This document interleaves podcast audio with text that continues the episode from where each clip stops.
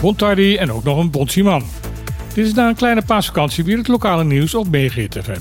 Ik ben Martijn Heesjemuller en dit zijn de onderwerpen van vandaag. De Bonaire Hotel en Tourism Association Bonhata heeft bekendgemaakt dat het afgelopen kwartaal de gemiddelde kamerbezetting van de hotels op Bonaire iets lager heeft gelegen dan in het eerste kwartaal van vorig jaar. Was vorig jaar de bezetting 77%, dit jaar was gemiddeld 75% van de hotelkamers bezet gedurende de afgelopen maanden. Volgens Bonhata hoeft dat niet te betekenen dat er ook daadwerkelijk minder toeristen op Bonaire zijn geweest. Het afgelopen jaar zijn er namelijk een groot aantal nieuwe hotelkamers erbij gekomen. Voor het komende kwartaal wordt een lager gemiddelde verwacht dan de afgelopen maanden. Dit is normaal voor deze tijd van het jaar. Het waren zeer optimistische berichten. Vanaf 3 april zouden zowel op Curaçao als in Bonaire weer kleine scheepjes uit Venezuela komen vol met frisse groente en fruit. Helaas blijkt de realiteit anders te zijn. Tot nu toe heeft nog geen enkel barkje met groente en fruit de oversteek van het vasteland naar de ABC-eilanden gemaakt. Dit blijkt volgens bericht op nu.cw vooral te maken te hebben met nieuwe regels waar de eigenaren van de bootjes aan moeten voldoen. Deze regels zijn opgesteld door het ministerie van Buitenlandse Zaken in Den Haag. Er moeten voor 400 dollar een vergunning worden gekocht om aan te mogen leggen op de eilanden. Moeten de opvarenden een geldig paspoort bezitten en de kapitein van het schip moet beschikken over een geldig maritiem paspoort. Verder moet de boot en de lading aantoonbaar goed verzekerd zijn. Deze eisen blijken een onoverkomelijke hindernis te vormen voor de Venezolaanse booteigenaren. Vandaar dat ze de oversteek tot nu toe nog niet hebben willen maken. Of er een oplossing gaat komen voor deze problemen is nog niet bekend.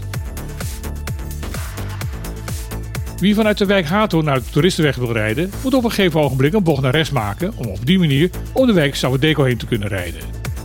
In die bocht is nog steeds de oude weg te zien die daar rechtuit gaat.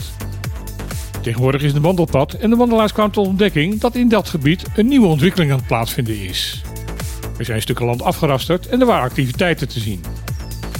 Afgelopen weekend bleek er opeens een bord geplaatst te zijn met de tekst Welkom to Prikichi Reserve. Dit is te lezen in een artikel op bonaire.nu. De tekst op het bord vermeldt dat gelijkgestemde personen bij elkaar zijn gekomen om dit gebied te beschermen. Men zou flora en fauna in het gebied willen bewaren, ook tegen de loslopende graas van Bonaire, vandaar dat het gebied momenteel omheind wordt. Verder is te lezen dat de oude weg en de kustlijn toegankelijk zal blijven voor het publiek. Nergens op bord is te lezen wie de initiatiefnemers hiervan zijn en wat er uiteindelijk de bedoeling van is. Ook op de website verkiezingbonaire.com is er geen extra informatie te vinden, omdat de website nog in aanbouw is. Tijdens paasweekend brak er een grote brand uit in Curaçao in het noordelijk gebied van de zoutpannen van Jan Tiel. Een groot deel van de het gebied is daardoor volledig verwoest. Dit heeft niet alleen gevolgen voor de beplanting in het gebied, maar ook voor de vogels daar. Net zoals in de zoutpannen van Bonaire is het zoutwinningsgebied van Jan Tiel ook een belangrijk broedgebied voor veel verschillende vogels. Gelukkig lijkt de brand niet te hebben plaatsgevonden in de gebieden waar de afgelopen jaren de meeste broedactiviteiten hebben plaatsgevonden, maar natuurbeschermers en biologen zijn toch bang dat er vogels in de broedtijd zijn gestoord. Dit zou dan voornamelijk gebeurd zijn door de enorme rookontwikkeling waarmee de brand gepaard ging. Vogels zouden door de stank en de roetdeeltjes kunnen besluiten om dit jaar het gebied als broedplek te mijden. De organisatie Birdwatch in Curaçao roept daarom wandelaars in het gebied op om wanneer er broedende vogels worden gespot, deze te melden aan de organisatie.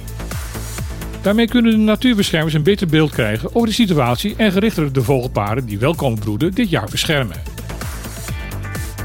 Dit was weer het laatste nieuws van vandaag op Megahit FM. Ik wens iedereen nog een mooie en gezonde dag toe en dan heel graag weer. Tot morgen!